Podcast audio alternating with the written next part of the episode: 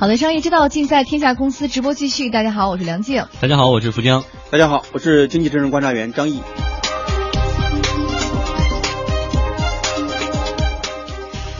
好，接下来我们要说的话题呢，叫做“龙虾中国行”。在这之前呀，咱们先来听一段郭德纲的相声。我就爱吃龙虾，是啊，我今儿我不就饼，哎呀，就光吃龙虾。我告诉你们，拐弯抹角到食堂，嗯，一进门那有这么一大水族箱，哦，大龙虾这么长啊，您抄上，呜，在里边游啊，来吧来吧，大龙虾啊，是这样吗？这啊，美死我了，来快，醋碟儿啊，酱豆腐、咸菜，快快捞嘛，这都什么佐料？吃龙虾，啊，哎，一会儿功夫，四个服务员搭一大盘子，啊，这这比那桌子大，那么大盘子，哎呦，往这一放，就这大龙虾盘子是。后来好像发现是麻辣小龙虾哈，这郭德纲十年前的这个这段相声的段子出来的时候呢，龙虾那个时候对于国人来说还是奢侈品。对。而现在呢，随着大家消费力的提高，龙虾逐渐成为一道日常菜肴。我觉得这话说的有点过吧，嗯、也没日常到什么程度，但是但是时不时的想吃的，对，啊、还是没有那么那么那么觉得，哎呀，好像一个特别大的礼物砸下来一样。就张毅是现在就天天吃吗？天天吃没必要吧？我觉得，比如我请你吃饭什么，这个应该有。天天吃票令票令该高了。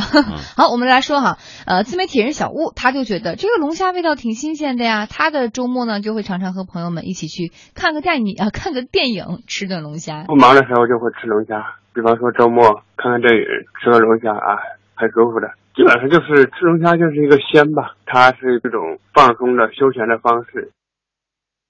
最早呢，我们吃到的龙虾几乎都是从澳大利亚进口的。后来，澳大利亚西部的龙虾捕捞量开始萎缩，同时呢，受到龙虾供大于求的影响，美国缅因湾的龙虾价格下跌。从这个时候起呢，中国就开始从美国，也就是地球的另一边来采购龙虾了。嗯，那么时至今日，北美的龙虾也越来越多的出现在我们的餐桌上。在今年过去的七个月当中呢，每个周日大约都有六万只北美的龙虾坐上飞机从北。北美抵达亚洲，价格低廉是北美生产龙虾的这种最大的优势。比方说，现在在一些这种国内的电商网站上，活的加拿大龙虾售价大概是每磅六到十美元，而这个价格是远低于澳洲龙虾每磅二十到三十美元的价格的。而由于今年天气寒冷，美国和加拿大的龙虾供应也收紧，加上中国对于龙虾的需求激增，加拿大龙虾前肉的批发价格同比上涨百分之三十二。七月三十一号更是上升到每磅二十二点七五美元的历史新高。嗯，价格攀高，人们的热情却丝毫未减。北京一家西餐厅的经理告诉我们说，饭店供应的呢是波士顿龙虾，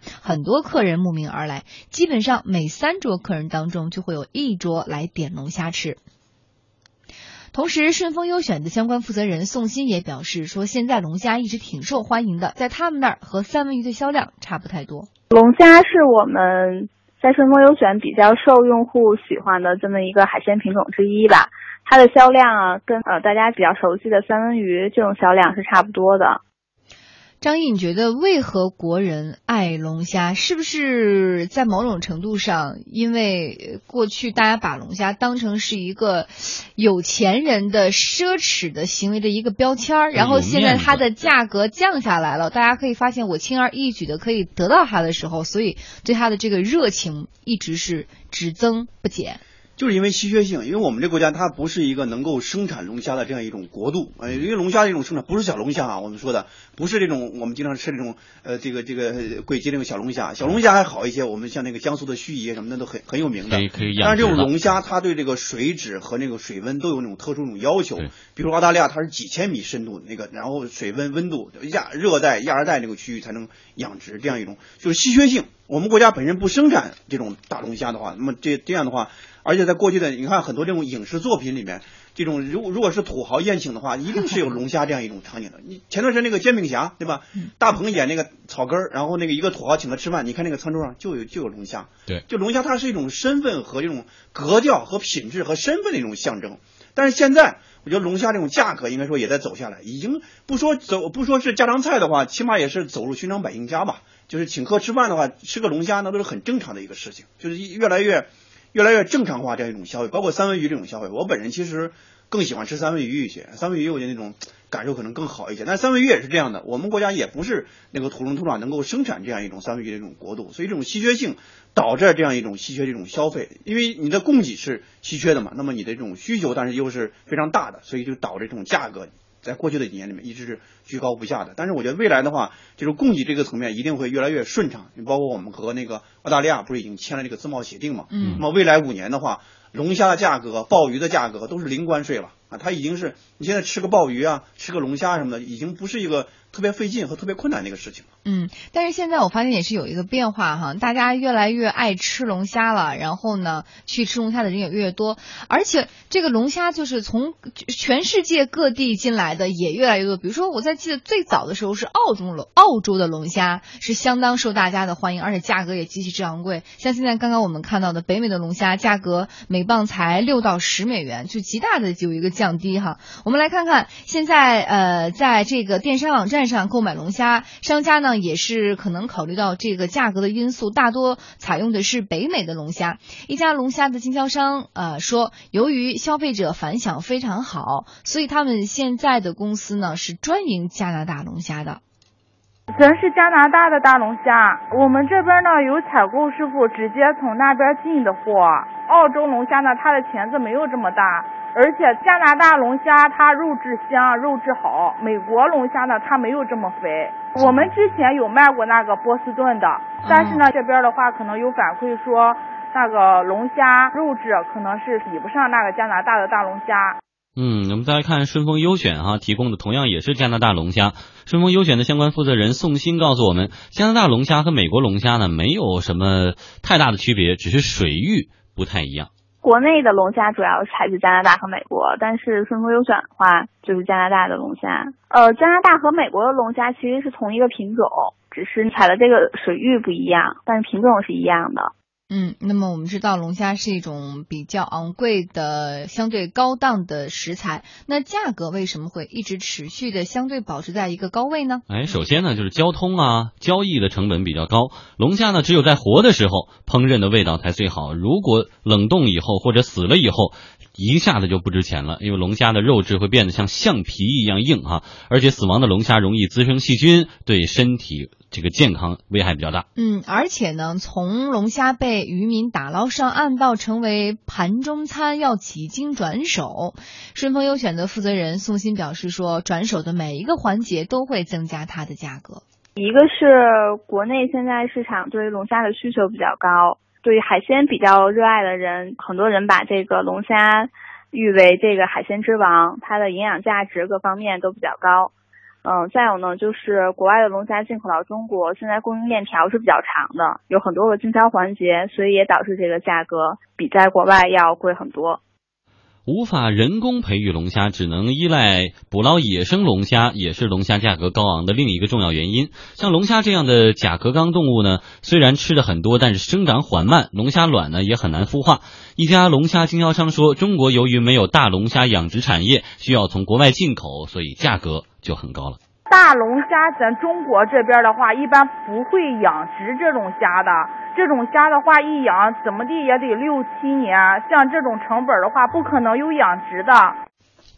嗯，好，我们来看哈，还有了解到一个最新的消息，就是说亚洲现在正在开发世界上第一座商业龙虾农场啊，专门来养殖这个龙虾。那张毅觉得，像比如说，如果是在亚洲的话，是不是以后在未来我们吃到龙虾的价格还会越来越低？但是我们也有个名言叫“淮北为橘啊，淮南为枳”，就是说任何一个。它本身龙虾这种产品的话，就不是中国特色的这样一种海鲜产品。那么真正通过这种规模化养殖和产业化养殖之后，能不能还保证它这种原生态？其实我对这一点是有疑问的。因为我们也看到新闻，你像这个重庆啊、青海这些地方，也在目前正在尝试啊，就通过这种人工养殖这种大龙虾这种方式，能够让龙虾能更加的产业化、流水线啊，像生产车间一样生产出来。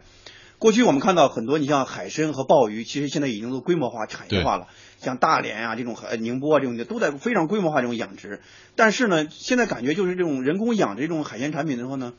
好像总是感觉少那么一种味道。就跟你真正去在那个吃到那种真正的海鲜这种产品和海里面养殖这种产品的话，感觉还是差那么一点儿。就是很多时候的，就是这样一种人工化养殖或者说工业流水线上生产出来的这种海鲜产品，能不够让能不能够提供？虽然那个价格下来了。但是它提供给我们的是不是一种原生态的海鲜化海鲜产品这样一种享受？其实我觉得这方面是存在很多这种疑问的，包括这种养殖这种后续这种，它不像小龙虾，小龙虾的话在放在泥里面都能养，那养殖环境是非常。并不是特别的苛刻的，嗯，但是大龙虾对于水质和水温都有非常苛刻这种要求。那么我们国内这种养殖，重庆也好，青海也好，目前还没有一个成型和成熟的这种养殖的模式。那么这种产业化这种路径也没有一种成型的方式。我觉得还是需要很多更多的时间去验证。这个验证的一种前提就是我们一定要把这个产业去善待这个产业，让这个产业虽然我们一方面能够通过产业化养殖能够能够让这个价格下来，但是我觉得更多的时候通过这种工业化和产业化这种方式。能够让大龙虾保持在价格亲民的同时，能够保持一定的品质化。品质，嗯，而且呢，其实现在龙虾走入寻常百姓家，一方面是我们的消呃这个生活水平提高了，消费力增强了，但是呢，大家也没有都去高端饭店点一个龙虾摆在这个桌子上，好多我觉得归功于这个电商的发展。因为现在我们说吃一个这个呃北美的龙虾不太难，就好像我们现在吃一个东南亚的香蕉。在家里在电视上买一个什么智利的樱桃啊，或者厄瓜多尔的玫瑰，情人节的时候送女朋友，这已经慢慢变成司空见惯的事情。对，它就是一种直供嘛，通过互联网的这种方式实现了这种中间渠道这种切割。那么以前的这种渠道的话，可能就是通过海外运进来之后，进口运进来之后，然后中间不断去加价，然后渠道商再倒几次手，二道贩子、三道贩子、四道贩子，然后再进入消费者手中。那么现在很多电商他都搞这种海鲜这种电商，呃，这种生鲜电商。那么生鲜电商的话，其实就是一种直供模式，对，从海外来直供到我的互联网平台。包括京东啊，这些淘宝、天猫都在建这种直供的平台。这种直供的平台就是让让这个供应的一种渠道更加的直接化和更加的直效化。通过直效化的这种方式，让我们消费者能够体验到这个澳洲的澳洲的大龙虾，或者是美国这种大龙虾，还有日本那种三文鱼这种美味和可口。嗯，好的，谢谢张毅的点评。